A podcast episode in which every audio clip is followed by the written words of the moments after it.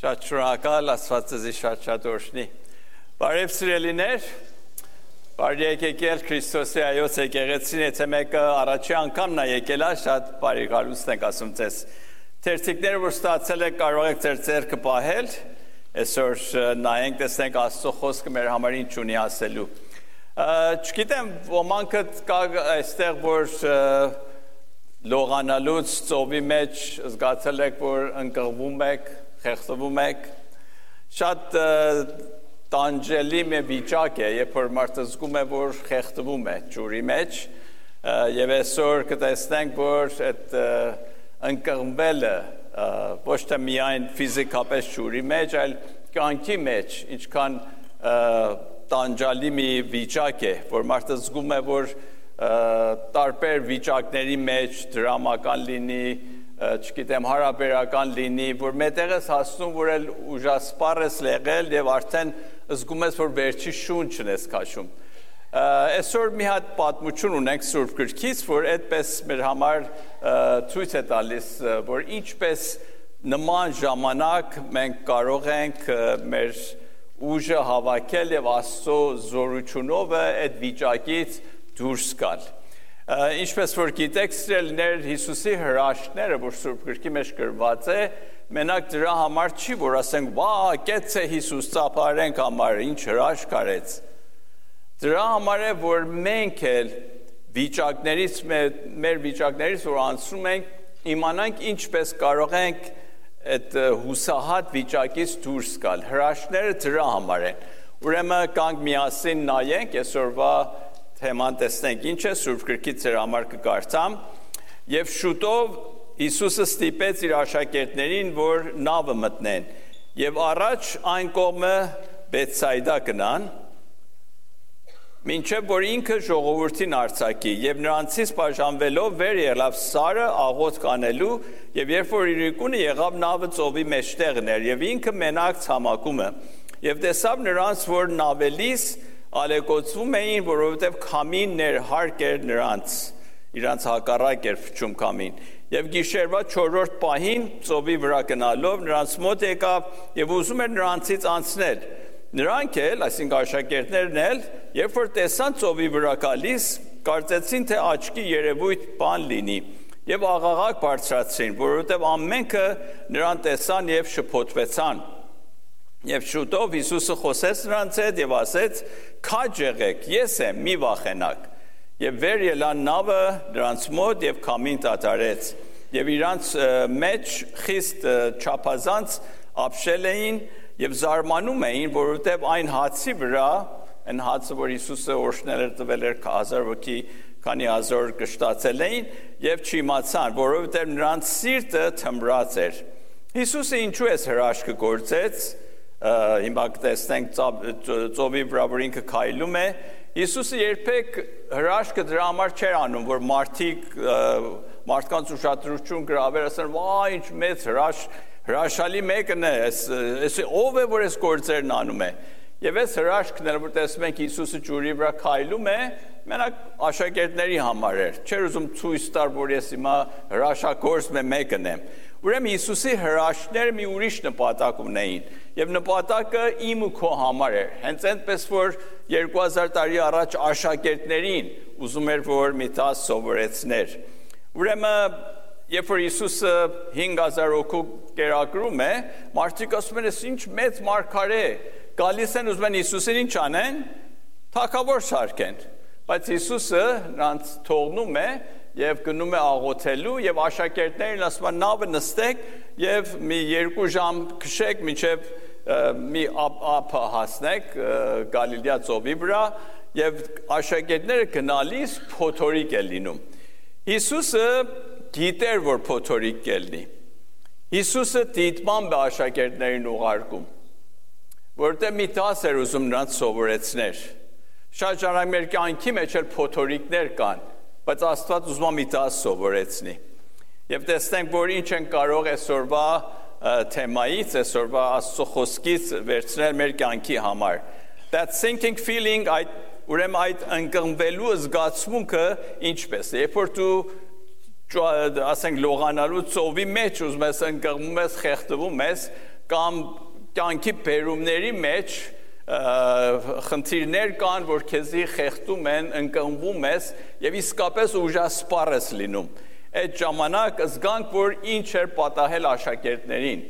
որ հիմա կկարդանք Պետրոսի մասին, որ ինչպես ինքը ջուրի մեջ ընկնվում էր, կամ փոթորիկները, որ այս աշակերտները արդեն իր մեջն էին։ Երբ որ այդպես մի վիճակ կա, ինչ է լում, ես չեմ կարողանում տեսնել ճանապարհը։ Աշակերտները նավի մեջ էին, փոթորիկ էր եղել, եւ ասում է որ by now it was dark եւ արդեն մթնել էր մութ էր ամենտեղ երևակայք դուք մի հատ ասենք լոդկայի մեջ է նավի նավակի մեջ եք եւ ոչի չեք տեսնում մենակ ջուր է որ գալիս է եւ ամենտեղ մութ է այդ մթուչա մեջ է եմ Պարսկաստան երբ որ Իրաքի եւ Իրանի կռիվը կար, բոմբեր էին լցնում մարդկանց խլին, ամենտեղ պետք է որ ճրակները հանչկած լինեին, որ հանկարծ մի փոքր լույս չելներ։ Եվ մթուչան մեջ էինք ամեն ինչ, եւ այդ ռումբակոծումն էլ կար ու ռումբերը քապում էր, բոմբեր թափում էր մարդկանց վրա եւ շատ մեր վախենալի վիճակի մեջ էր։ Երբ որ մութ է, ոչ մետեղ չես կարող տեսնես։ Նորից էլ ինչ զգացմունք կա, երբ որ այդպես վիճակի մեջ ես ծովի մեջ, մութ է, ասում է որ եւ Հիսուսը չէր եկել նրանց մոտ։ I feel I'm on my own։ Զգում ես որ դու մենակ ես։ Աշակերտները մենակ էին։ Սպասում են Հիսուսին գալ, բայց Հիսուս չէր եկել եւ ամենտեղ փոթորիկ էր։ Այդ մենակությունը մեր դժվարությունների մեջ հանկարծ մենք զգում ենք։ Երբ որ մի խիստ վիճակի մեջ ես, որ չես մարում ում դիմես, ումի հետ խոսես,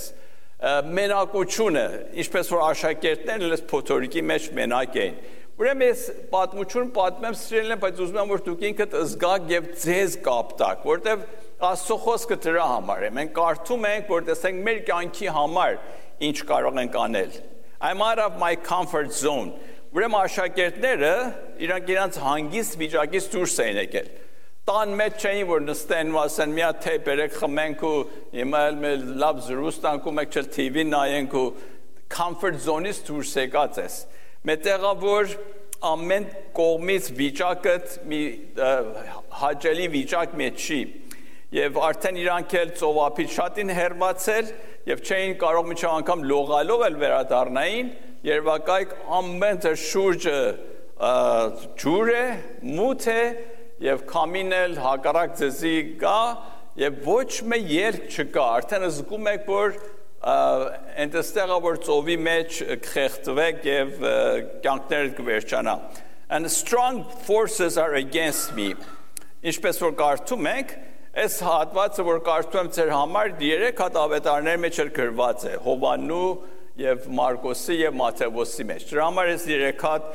մասերը, որ այդ համեմատում ենք, ավելի լայն պատկեր ենք ունենում, որ ինչ էր կատարվում։ Ուրեմն Մատթեոսի մեջ այսպես են կարծում, ալեկոծվում էր։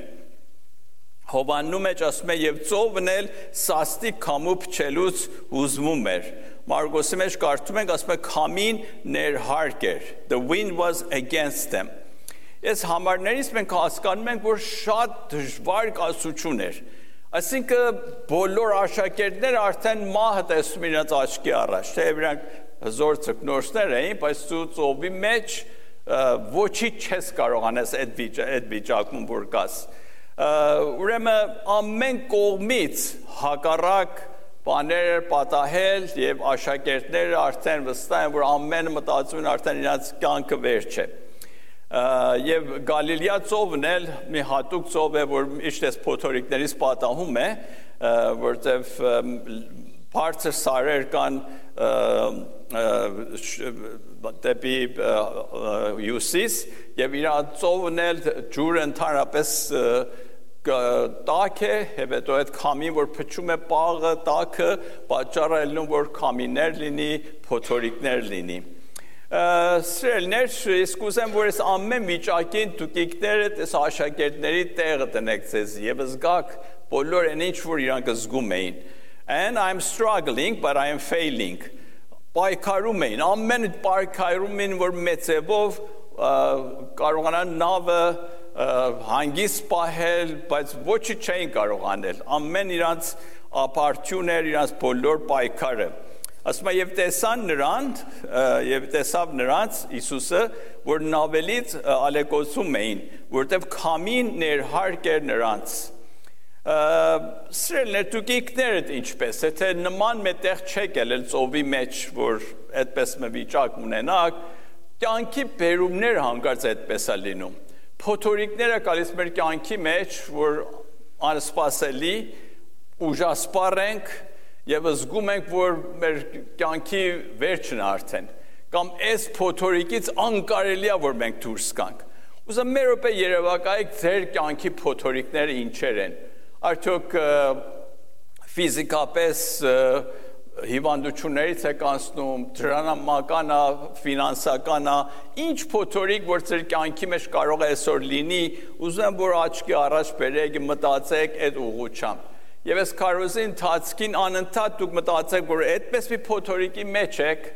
եւ ոչի ձեր ձեռքից չի գալիս, որ անեք։ Եվ դժվարություն կա եւ ոչ մի հույս չեք տեսնում։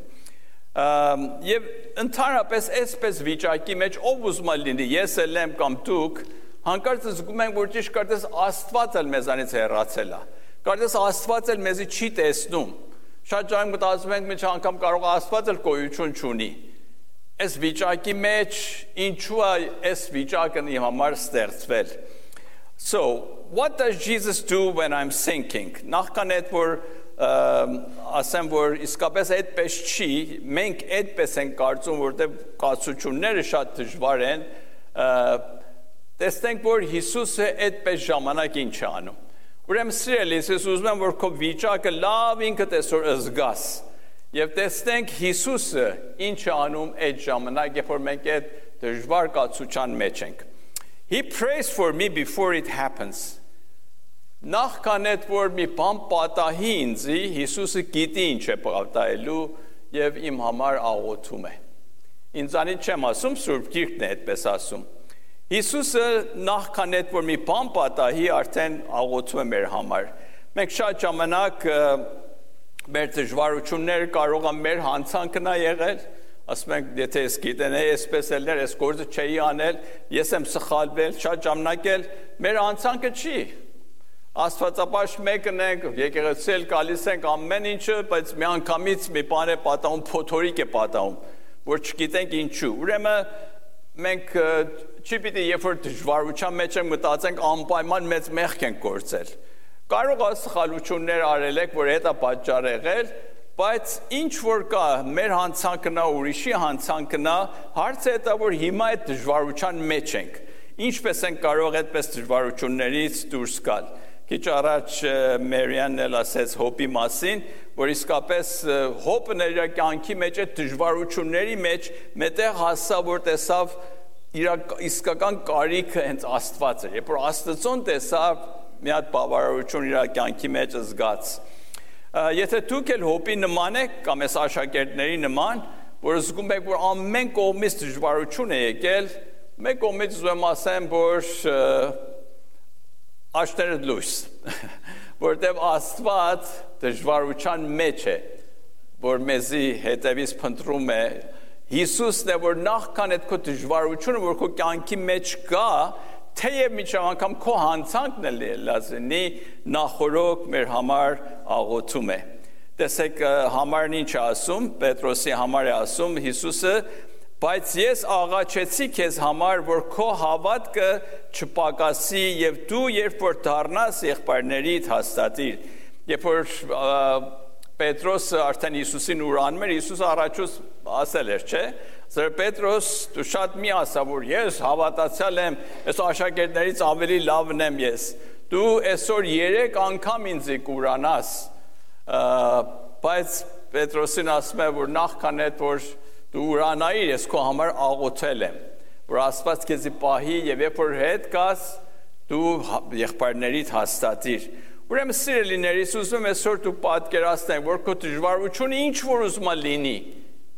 Հիսուսը գիտի դրա մասին, գիտի որ կպատահեր քեզ եւ նախորոք քո համար աղոթել է։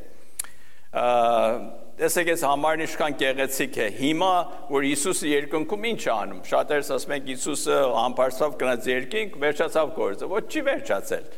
Հիսուսը դեռ շարունակում է իր գործը։ Նայեք Ռոմացիս 8:34 ով է որ դատապարտի մեզի դատապարտի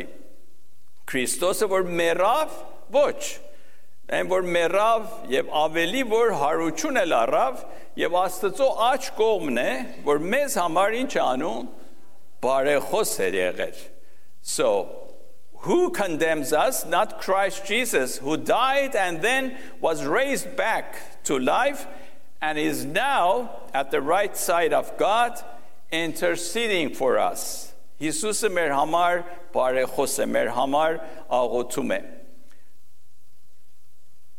Երբ որ Ես ինքս շատ ժամանակ սիրելիներ որ հանդիպում եմ նախքան ժողովը խոսում եմ կամ ժողովից հետո ոմանք այդ կակ ասում են եղբայր Սարո ամեն օր ամեն գիշեր քո համար աղոթում եմ իմ համար ինչ մեծ ուրախություն է եւ իսկապես էլ զգում եմ որ ձեր աղոթները իմ համար ինչքան ինձի օգնում է որ կարողանամ այսօր կայնեմ եւ ձեր համար Աստծո խոսքը մատակարարեմ հիմա երևակայեք Հիսուսը մեր համար աղոթում է տեսեք ինչ զորություն կա դրա մեջ, որ դու մենակ չես դժվարությունների մեջ։ Նախքան քո դժվարությունը արդեն Հիսուսը քո համար աղոթել է։ Որ այդ փոթորիկները քեզի չխեղտեն, այդ փոթորիկները քեզի չվերջացնեն։ Ուրեմն second thing he notices my struggle։ Ոչ թե միայն Հիսուս աղոթում մեր համար, այլ նա գիտի մեր դժվարությունը, խարխափումը եւ այդ ջանքը, որ անում են եւ ապարդյուն է մնում։ Ուրեմն աշակերտների մասին ինչ են կարդում, ասում է եւ տեսավ նրանց, որ նավելիս ալեկոծվում էին։ Jesus saw the disciples straining at the oars։ Ուրեմն նա տեսնում էր աշակերտների վիճակը նրանց մասին մտածում է իմանում է որ արդեն վախի մեջ են եւ սրելներ հենց այդպես էլ Աստված Աստծո խոսքը ասում է, որ Աստված միջև անգամ մեր մազերի հաշիվն էլ գիտի։ Ուզում ասի, որ այդքան մեր համար հոգս է անում եւ մտածում է Տերը։ Երբ որ անկուն ենք, երբ որ բարկացել ենք, երբ որ depressed ենք, երբ որ չգիտենք ինչ անենք, ամեն այս վիճակների մեջ սիրելներ ուզում եմ իմանաք, որ Աստված անհոգ չի։ Աստված գիտի մեր վիճակը։ Հոպի մեջ նորից համարն են կարդում, He sees everything I do and counts every step I take. Ով ասում է ամեն ինչ որ ես անում եմ Աստված արդեն գիտի։ Ուրեմն Աստված սրելներ շատ ավելի շատ մեզանից, ավելի շատ մեզ ճանաչում է։ Ավելի լավ գիտի մեր դժվարությունները ինչ է։ Եվ մենակ նա է որ գիտի, տեսնում է եւ մեր համար հոգ է տանում։ Եբրայեցիս 4:15 ասում է Jesus is able to sympathize with our weaknesses. He was tempted in every way that we are, but he didn't sin. Ասում է որտեվ Հիսուսը ամեն մեր դժվարությունները որ քաշում ենք նա էլ գիտի։ Ինչու Հիսուսը գիտի։ Որտեվ սիրելիներ մենակ քրիստոնեության մեջ է։ Ոչ մեկ կրոնի մեջ էս չկա։ Որ Աստված մարդացավ եւ անունը Հիսուս Քրիստոս էր։ Ինչու, որտեվ ասի, որ ես ձեր կողքին եմ։ Ես գիտեմ քո չարչարանքն այսինքն ինչ։ Ես գիտեմ քո դժվարությունները ինչ է։ Աստված այն վերկինքը երկնքումը չի որ մեզանից այդքան հեռու է լինի։ Եկավ մարդացավ Հիսուսը, այսինքն Աստված մեր կողքին։ Այսինքն Աստված մեր նման զգում է ամեն ինչ։ Եվ միան քրիստոնեության մեջ է, որ այդ incarnation-ը, որ Աստված մարդ եղավ, մենք ունենք եւ փառք Տերոջ դրա համար, որ Աստված անհոգ չի, Աստված մարդացավ, Աստված մեր նման զգում է որ դժվարություններ, այսինքն ինչ։ Եվ Հիսուսը եկավ որ մեզ ցույց տա որ դու դժվարությանդ մեջ մենակ չես։ Եվ երրորդը he comes at my moment of desperation Երբ որ մենք անճար ենք, հուսահատ ենք, այն ժամանակ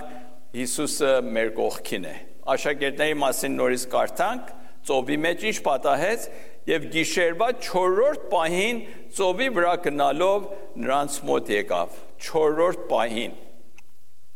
Երբ որ ասում է 4-րդ պահին, այսինքն առավոտվա,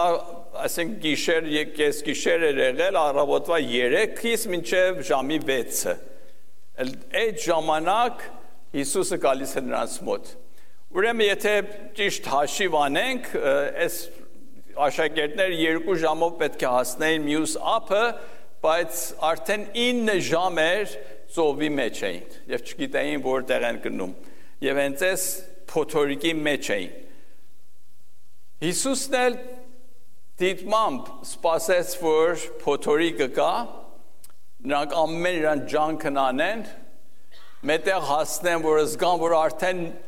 ուժասպառ են եղել եւ մոտա որ խորտակվեն եւ Հիսուսը 4-րդ պահին է, որ նրանց մոտ է գալիս։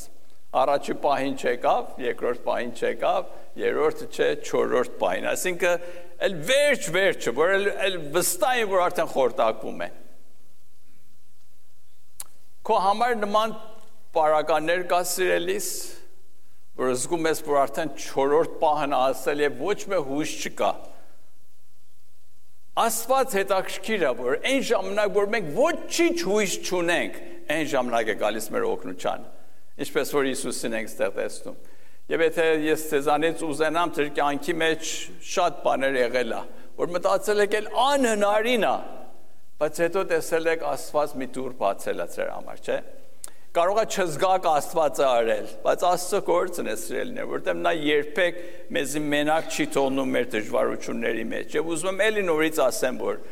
ավետարանի լուրը հենց այդ է որ Աստված մարդացավ որ իմ ու քո դժվարությունը իմանա եւ քեզի հույս տա քեզի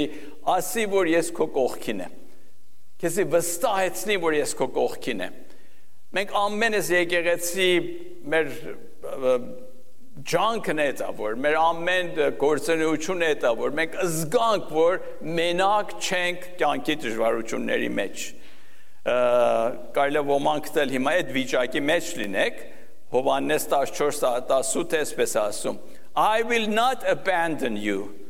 or leave you as orphans in the storm. I will come to you. Հիսուսն ասում է որ ձեզ որբ չեմ թողնել որը ոչ ոք չունի, հեր չունի, մեր չունի, ոչ ոք չունի իրան օգնել։ Ասում է Հիսուս, ասում է ես ձեզ չեմ տոնել, կգամ ձեզ մոտ։ Ոստա խոսք է տվել, I will come to you։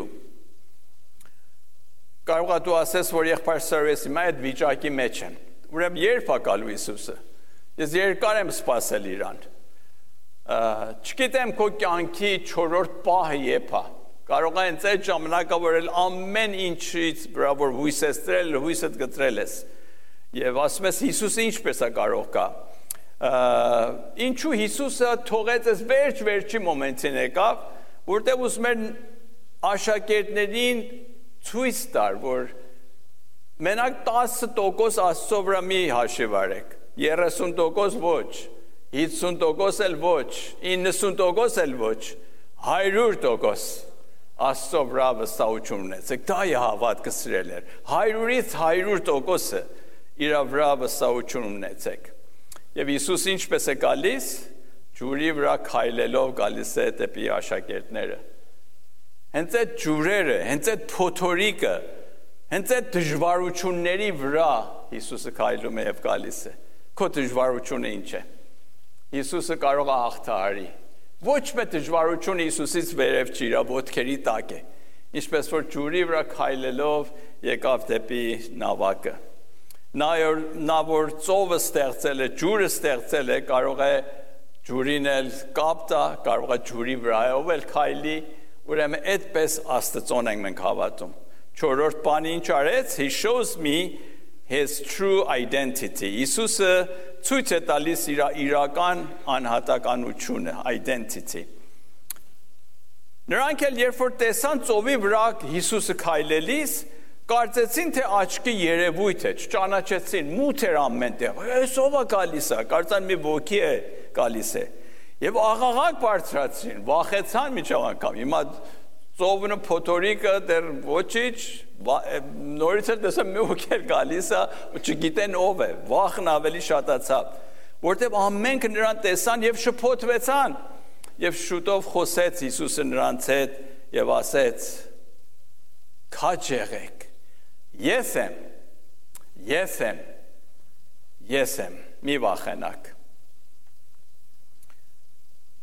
Դուք կտեսրելներ այսպես վիճակի մեջ լինեք, ծովի մեջ լինեք եւ տեսնեք տենց մի հատ ոգի գալիս է ձեր համար, ավելի կվախանեք։ Երբեք կմտածեք, որ արդեն հոգի առնա։ Մենք արդեն մեռնում ենք հոգի առնել եկել մեր հոգիները տանի։ Բայց Հիսուսը քայլելով ջուրի վրա ցույց տվեց, որ նա մեր նման մարդ է, բայց ավելի բարձր է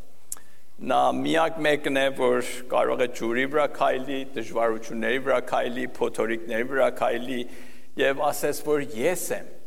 Եվ գիտեք, դրանք որ ծանոթ են, գիտեն, որ 5 տակարանի մեջ երբ որ Մովսեսը Աստծո մոտ է գնում առաջի անգամներ, Աստված իր հետ խոսում էր։ Աստծոն ասես, քո անունը ինչ է որ ես ասեմ Իսրայելին, որ որ մը Աստվածն ինձ ուղարկել, որովհետև այն ժամանակ Աստվածները շատ կային, ասինքն չաստած չաստվածներ ավելի շուտ կուրքեր անուններ ունեին եւ Աստված էլ հատուկ անուն չի տալիս ասում է ես եմ ես եմ որ կամ իրանց ասա որ ես եմ նա ուղարկել ձեր մոտ հիմա Հիսուսն էլ ասում է ես եմ Եվ նոր կտակարանի մեջ եթե կարդանք 17 անգամ Հիսուսը ես եմ բառը կործածել է։ Ես եմ կյանքի հացը, ես եմ ճանապարհը, ես եմ փրկությունը եւ ես եմ շատ հստակ ձևի ուզում է ցույց տա, որ նա Աստված էր, որ մարդացավ։ Ուրեմն երբ որ սիրելիներ փոթորիկներից անցնում ես տնտեսական փոթորիկը, հարաբերության մասին, չգիտեմ քո փոթորիկն ինչա, որ մասն է կյանքինը։ Մի մտածիր, որ Աստված քեզանից հեռու է։ Մի զգա, մի ասա, որ Աստված հեռու է։ Վստահ իմացիր, ուզում եմ, որ այս այսօրվա այս պատմություն, որ Սուրբ գրքի մեջ կա, ձեր միջև կյանքի վերջը դուք ունենաք ձեր հետ։ Աշակերտները փոթորիկի մեջ տեսնում են Հիսուսը փոթորիկի վրա, ջուրերի վրա քայլելիս գալիս է դեպի նրանց եւ ասում «Մի վախեցեք, ես եմ»։ Այսօր էլ քեզ ասում, մի վախեցիր, ես եմ, որ գալիս եմ դեպի քո մոտ։ Ուրեմն, what should I do if I'm sinking։ Եթե ես ընկղվում եմ, իմ վիճակի մեջ որ ունեմ ինչ պետք է անեմ առաջինը i have courage because jesus is with me. Առաջին ուզում եմ ասեմ սիրելի քուրիս եղբայրս Հիսուսն ասում է ես եմ ուրեմն քաջացիր որովհետև Հիսուսը քո մոտ է չեմ ասում որ դու կարող ես ամեն ինչ անես եթե կարող ես որոշ բաներ անես փառք Աստծո բայց մեր վախերը հանկարծ մեր կյանքի մեջ գալիս որ չեն կարող ոչինչ անել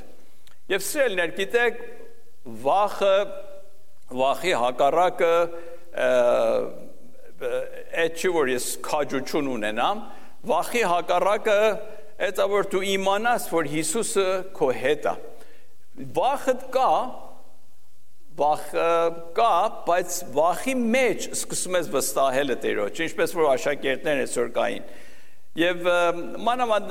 սիրելներ որոշներ այդ որ փոքր երեխաներ ունեք եւ երեխաներին շատ եք ճանանում որ դաստերակեք, մի բանը զգուշ եղեք, որ ձեր վախերը երեխաներին չտակ։ Մե բանը դու ասես մի վախեցիր, բայց կյանքի մեջ երբ որ խնդիրներ ա գալիս, որ դու իսկապես վախենում ես, քո երեխաները զգում են վախը։ Եվ այդ վախը մեծև վարակիչ մի բան է փոխարեն որ այդ վախը տաս երեխաներին ցույց տուր որ դժվարությունների մեջ ինչպես կարող ես Հիսուսին վստահել խոսալով չի որ մենք երեխաներին դասեր ակում ենք ուղղություն ենք տալիս մեր կյանքի ապրելու ձևն է որ երեխաները գրավում են եթե դու վախ ունես քո սրտի մեջ երեխաներն էլ փոխանցում ես ուրեմն ինչքան կարևոր է որ այսօրվա դասը մենք սովորենք որ Հիսուսին վստահելով մեր վախերի մեջ թողնենք մեր երեխաները մեզանից սովորեն, որ փոթորիկների մեջ ինչպես կարելի է Տերոջը վստահել։ Երկրորդը take a risk in faith։ Ուրեմն վախի մեջ ինչքան որ վախը ավելի շատ է լինում, ավելի փոթորիկը շատ է լինում, պետք է որ մեր ռիսկ էլ անես, հավատքի ռիսկն է։ Տեսնենք ինչ է կարդում այս պատմության մեջ, ասում է, եւ Պետրոսը Հիմա այս մասը որ կարդում մենակ Մատթեոսի մեջ է գրված, այլ ավետարանի մեջ գրված չի։ Եվ Պետրոսը պատասխանելով պատասխան տվավ նրան եւ ասեց. տեսա որ Հիսուսը գալիս է եւ ասում մի վախեցեք ես եմ, Պետրոսը նավի մեջ է, Ասում է Տեր, եթե դու ես հրամայիր ինձ, որ ջրերի վրայով քեզ մոտ կամ։ Եվ Հիսուսն ասեց. «Եկ»։ Հիսուսն ուրախացավ Պետրոսուս մա իրան նման քայլի ջուրերի մեջ ասավ եկ։ Եվ Պետրոսը նավից իջնելով ջրերի վրայով գնաց, որ գա Հիսուսի մոտ։ Ես կարծեմ բացի Հիսուսը, որ Աստված էր կարող էր ամեն ինչ անել, մենակ մարդ որ պատմության մեջ ջուրի վրա քայլել է Պետրոսն է ելել։ Հիմա մեդալ տանք իրան, չէ՞։ Ոչ ոք ժամանակ չի կարողացել ջուրերի վրա քայլի, բայց սկսում է Հիսուսի հետևից գնալը եւ ասում է եթե դու ես ես ում վստահել եմ Հիսուս, որ եթե դու ես, ես կարող եմ քայլեմ։ Եթե մի ուրիշ մեկնա չեմ կարող։ Եվ Հիսուս ասում է եկ Ուրեմն Պետրոսը ոչ մի կասկած չուներ, որ կարող է քայլի, բայց ուզում էր վստահ լիներ, որ կանչողը Հիսուսն է։ Հիսուսն է, որ ան ուժ կտա։ Ուրեմն սիրելիներ, եթե ուզում եք դուք էլ մի աշխատանք սկսեք, մի գործ անեք եւ ինչ որ կա, ուզում եք այդ ռիսկն անեք, չեմ ասում հենց այսպես ռիսկ արեք մի անգամ ես գնացեք պարտքի տակ, ասեք ես ռիսկ եմ արել, տուն եմ արել, մեքենա եմ արել, փող էլ չունեմ այդ ռիսկերը չեմ ուզում արեք։ Այն ռիսկն արեք, որ վստահ եք, որ Հիսուսն է ձեր դիմաց։ Տեր, եթե դու ես, ես ես քայլը վերցնում եմ, Պետրոսն ասեց։ Եթե ուրիշ մեկն էլ էր, Պետրոսը երբեք չէր համարձակվի այդ քայլը վերցներ։ Ուրեմն, եթե մի բան Աստծո կողմից է Աստված էլ կորշնի։ Don't ask God to bless what you are doing, do what God is blessing։ Մի ասա ով Աստված, ես ուզում ես գործն անեմ, դու ինձ օրհնիր։ Ասա ով Աստված, այն ինչ գործ է, որ դու օրհնում ես, թող որ ես այն գործն անեմ։ Եթե Հիսուսն է, եթե Աստված է գործիդ մեջ, այն ժամանակ այդ ռիսկն արա, ինչպես որ Պետրոսը տեսնում ենք այս գործն արեց։ Եթե որ փոթորիկների մեջ ռիսկ անենք եւ Հիսուսի մոտ գանք, Հիսուսն էլ ուրախ դեմքով ասում է, որ արի դեպի ինձ։ Եվ եթե սիրելիներ իսկապես ուզում ես, որ ջուրի վրա քայլես, փոթորիկների վրա քայլես, ինչ պետք է անես։ Պետք է նավից դուրս գաս, չէ՞։ Պետք է ոդկա տնես ջուրի վրա։ Նավի մեջ մնալով չի։ Պետք է որ իսկապես եթե ուզում ես քայլես, առաջի բանը է որ ոտքը տնես ջուրի վրա։ Եվ հիմա այսօր քո նավակն ինչ է։ Իմ նավակասոր միտքս է սա, որ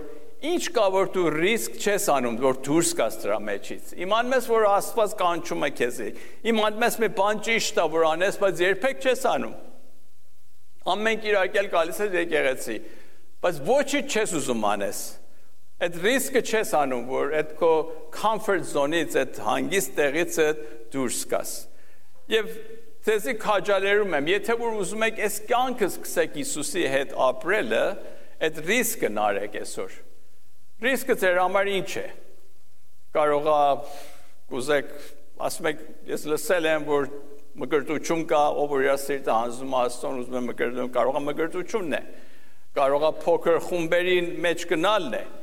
է ռիսկն է դա որ դու այդ տեղում որ կաս գործատեղում ընտանիքիդ մեջ սկսես Հիսուսի մասին խոսել կարող է ռիսկն է դա որ դու ասես ով Աստված փառքես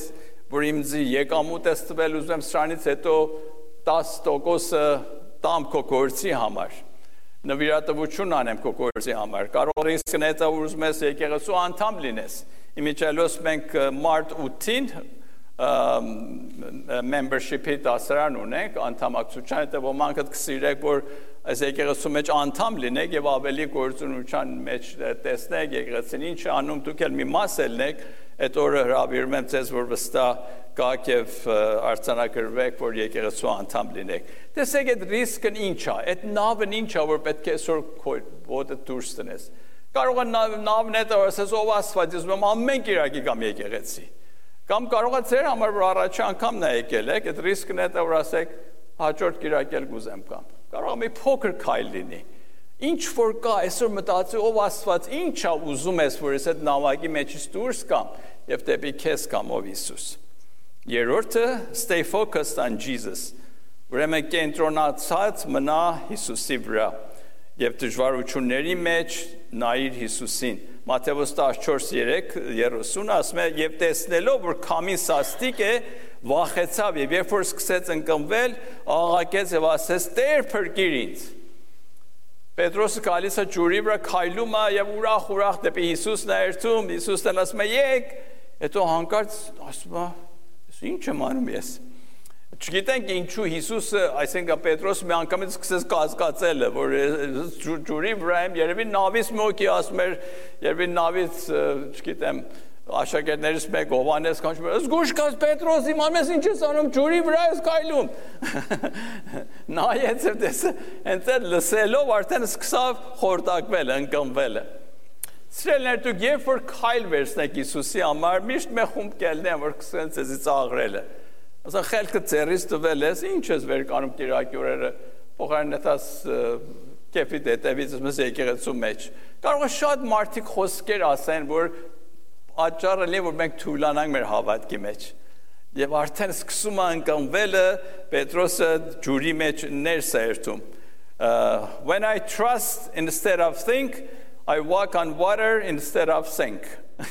Եվ որ դու վստահ լինես, որ քայլում ես, այն ժամանակ չես խորտում, բայց սկսում ես որ մտածելը մարդիկ ինչ են ասում, քո ուղեղին ես մենակ հենվում են ժամանակը որ սկսում ես ընկնվելը։ Եվ չորրորդը don't doubt, մի կասկածիր, you need to doubt your doubts and believe your beliefs։ Immediately his uh, Հիսուսի մասին են կարդում, որ reached out his hand and caught him You of little faith, he said, why did you doubt? Եվ շուտով Հիսուս իր ցերկը մեկնեց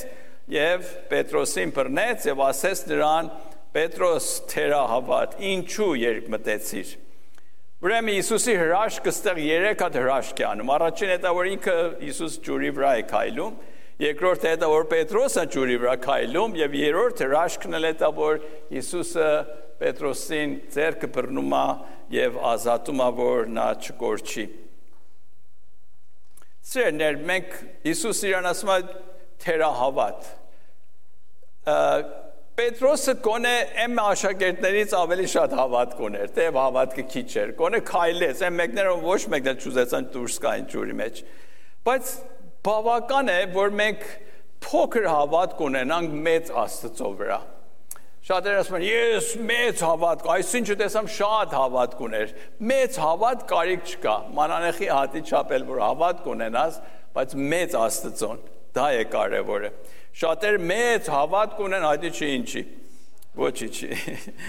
Դա որ լավը որ մար ճիշտ բանի հավատք ունենա։ Եվ վերջապես 5-րդը praise God։ Նրանք սկսան փառաբանել Հիսուսին երկրպագել։ Եվ երբ որ նավը մտան, քամին հանդարտեց եւ նավի մեջ լինողները մոտ գալով նրան երկրպագեցին եւ ասեցին ճշմարիտ դու Աստծո որդին ես Titanic-ն էլ մեծ նավ էր, որ արդեն լսել եք մասին ֆիլմն է տեսել եք խորտակվեց միակ նավը, որ չի խորտակվում, այն նավն է, որ Հիսուսը մեջն է։ Եվ սիրելիներ, Եթե միջև անգամ ջուրի վրա քայլում ես, եթե Հիսուսը կա, ապահով ես։ Բայց այն նավի մեջ, որ Հիսուսը չկա, ապահով չես։ Ուրեմն այսօր հրավիրում եմ ձեզի, որ իսկապես ինչքան որ հավատք ունեք, մեկ քայլել ավելի շատ վերցրեք։ Եկ վստահեք այն Տերոջը, որ բոլոր փոթորիկների վրա քայլում է։ Եվ եթե դու էլ ուզում ես քայլես, ասում ես՝ «Եկ դեպի ինձ»։ Միասին աղոթենք։ Այսօրվա քո փոթորիկը սիրելի քույրս եւ եղբայրս ինչ է։ Ուզում պատկերացնես, որ Հիսուսը այդ փոթորիկի վրա քայլում է։ Այդ փոթորիկը, որ դու ունես, Տերը դրա վրա քայլում է։ Եվ ժպտով ասում է, որ ինձ մոտ եք։ Այդ ինչ է, որ պետք է թողնես այդ նավը եւ դեպի Տերը գաս աղոթիր քո սրտումը եւ այն ինչ որ պետք կնե այսօր մենք հաղորդություն էլ ունենք հաղորդության պահին կարող ես նվիրես Տերոջը հանձնես Տերոջը եւ այն Տերոջը որ փոթորիկների վրա քայլում է այսօր քո կյանքի մեջ